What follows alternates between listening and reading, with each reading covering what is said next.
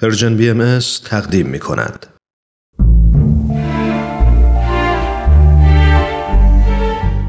آفتاب بینش.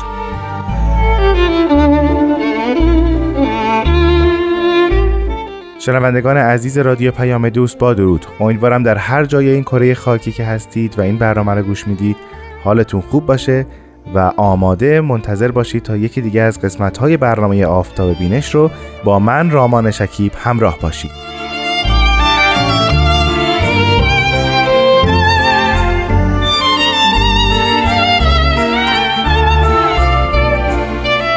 نام کتابی که امروز در مورد اون صحبت خواهم کرد کتاب حضرت باب شرح حیات و آثار مبارکه و احوال اصحاب عهد علاست نویسنده این کتاب جناب نصرت الله محمد حسینی هستند و این کتاب در مورد زندگی و تحولات زندگی حضرت باب مبشر به ظهور حضرت بهاءالله و پیامبر دیانت بابی است.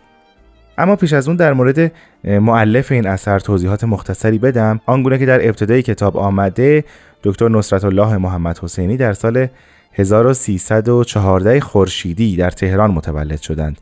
مراحل اولیه تحصیلی خودشون رو در ایران آغاز کردن و ادامه دادن و سالهای بعد در کشور کانادا به اکمال و تکمیل اون پرداختند. ایشون دارای لیسانس زبان و ادبیات فارسی هستند، فوق لیسانس حقوق دارند، یک فوق لیسانس دیگه در رشته جرم شناسی دارند و همینطور موفق شدن دکترای حقوق رو هم دریافت کنند.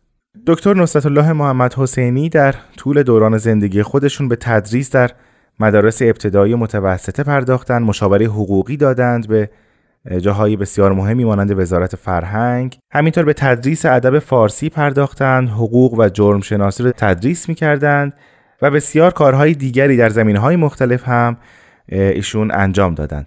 اما یکی از زمینه هایی که بهش علاقه داشتند تحقیق و تفحص در مسائل تاریخی دیانت باهایی و دیانت بابی بوده که سالیان بسیار زیادی به این امر مشغول بودند و مقالات بسیاری در مجلات مختلف باهایی به چاپ رسوندن. این کتابی که امروز راجع بهش صحبت می‌کنیم یعنی حضرت باب شرح حیات و آثار مبارکه و احوال اصحاب عهد علا نتیجه همون علاقه ایشون هست به مسائل تاریخی. کتاب حجم بسیار زیادی داره.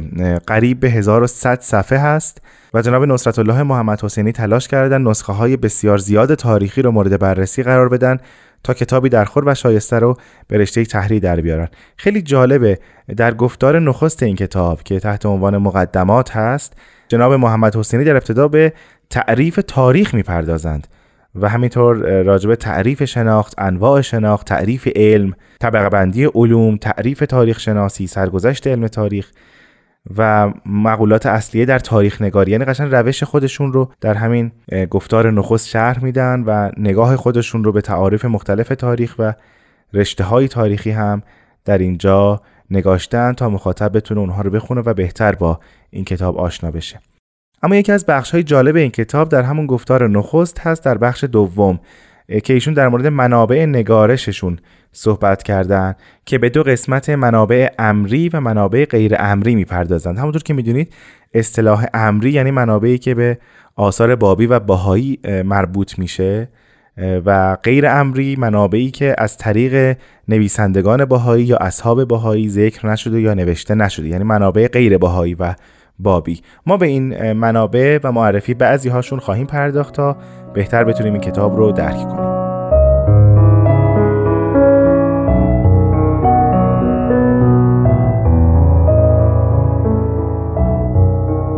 در قسمت اول منابع امری رو معرفی می‌کنم یعنی منابعی که مستقیما در دو آین بابی و باهایی آمده اند و نگاشته شده اند اول از همه اونها آثار حضرت باب هست. بعد از اون آثار حضرت بهاءالله پیامبر دیانت بهایی است.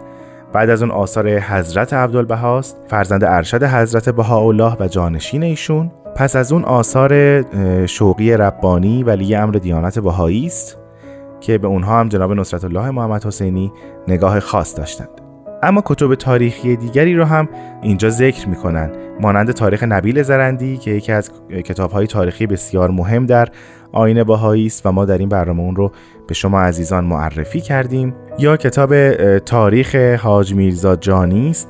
که یکی از مؤمنین به حضرت باب در شهر کاشان بوده است یا آثار دانشمند فقید دیانت باهایی جناب ابوالفضائل گلپایگانی. و همینطور کتاب تاریخی بسیار مهم ظهور الحق که تعلیف جناب فاضل مازندرانی است.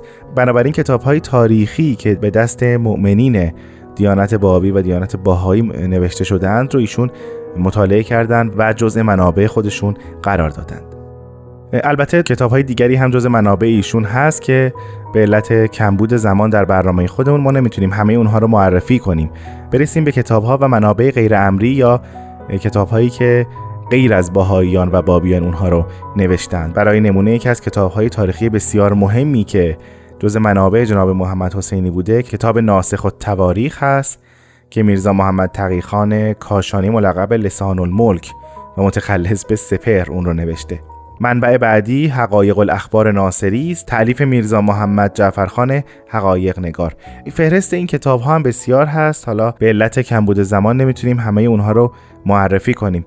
اما در گفتار دوم این کتاب جناب محمد حسینی به شرح حیات حضرت باب و اصحابشون می‌پردازن. از دوران کودکیشون آغاز می‌کنن تا زمان بعثت یا اظهار امرشون. و تمام سفرهاشون اصحاب اولیه اتفاقهایی که در زندگیشون افتاده بعد از بعثت یا اظهار امرشون و همینطور در مورد منصوبان حضرت باب و اصحاب حضرت باب هم صحبت می‌کنند در گفتار سوم به معرفی آثار حضرت باب می‌پردازند و تلاش می‌کنند تا آثار بسیار زیاد حضرت باب رو در این کتاب به مخاطبان معرفی کنند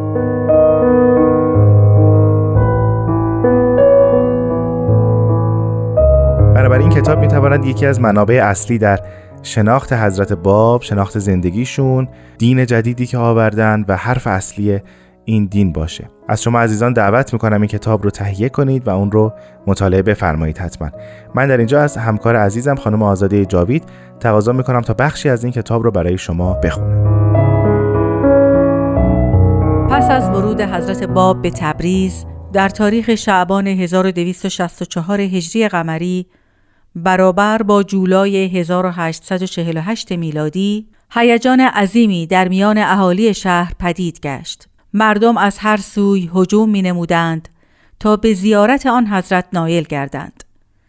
لذا مأموران حکومت این بار محل اقامت حضرت باب را در خارج دروازه های تبریز مقرر داشتند. احدی اجازه نداشت که به محضر آن حضرت فائز شود. جز کسانی که خود حضرت باب احضار می‌فرمودند.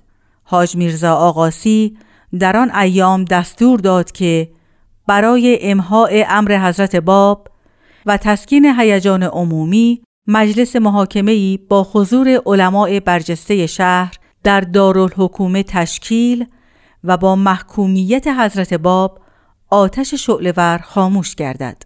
این مجلس چند روز پس از ورود حضرت باب بدان شهر منعقد گشت.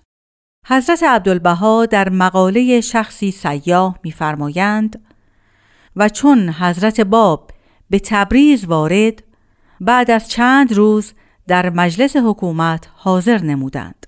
برخی نوشتهاند که مجلس محاکمه یک هفته پس از ورود حضرت باب به تبریز منعقد گشته است. ولیکن از تاریخ نبیل زرندی دقیقا مستفاد می شود که تاریخ انعقاد مجلس مذکور سه روز پس از ورود آن حضرت به شهر مذکور بوده است. هدف اصلی تشکیل مجلس محاکمه حضرت باب در محل اقامت ناصر میرزا ولیعهد و حکمران آذربایجان در تبریز همانطور که از پیش آمد تحقیر و محکومیت حضرت باب و امهای امر آن بزرگوار بود. لذا در مجلس مذکور محلی برای جلوس حضرت باب معین نشده بود. چون مجلس محاکمه به حضور ولیعهد ایران و گروهی از مجتهدان و مأموران دولتی آراسته گشت شخص ولیعهد امر به احضار حضرت باب نمود.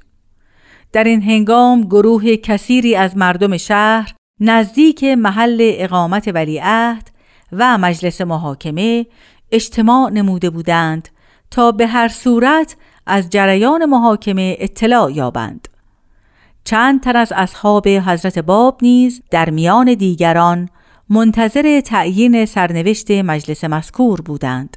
حضرت باب پس از ورود به مجلس و ادای سلام به اطراف اتاق نظر فرمودند و چون محل خالی برای جلوس آن حضرت نبود با وقار مخصوص خیش در محلی جالس شدند که صرفاً به جهت احترام به ولیعهد در اطراف او خالی بود به نوعی که در سمت چپ ولیعهد قرار گرفتند و پس از ایشان ملا محمد ممقانی در همان سمت چپ ولیعهد نشسته بود.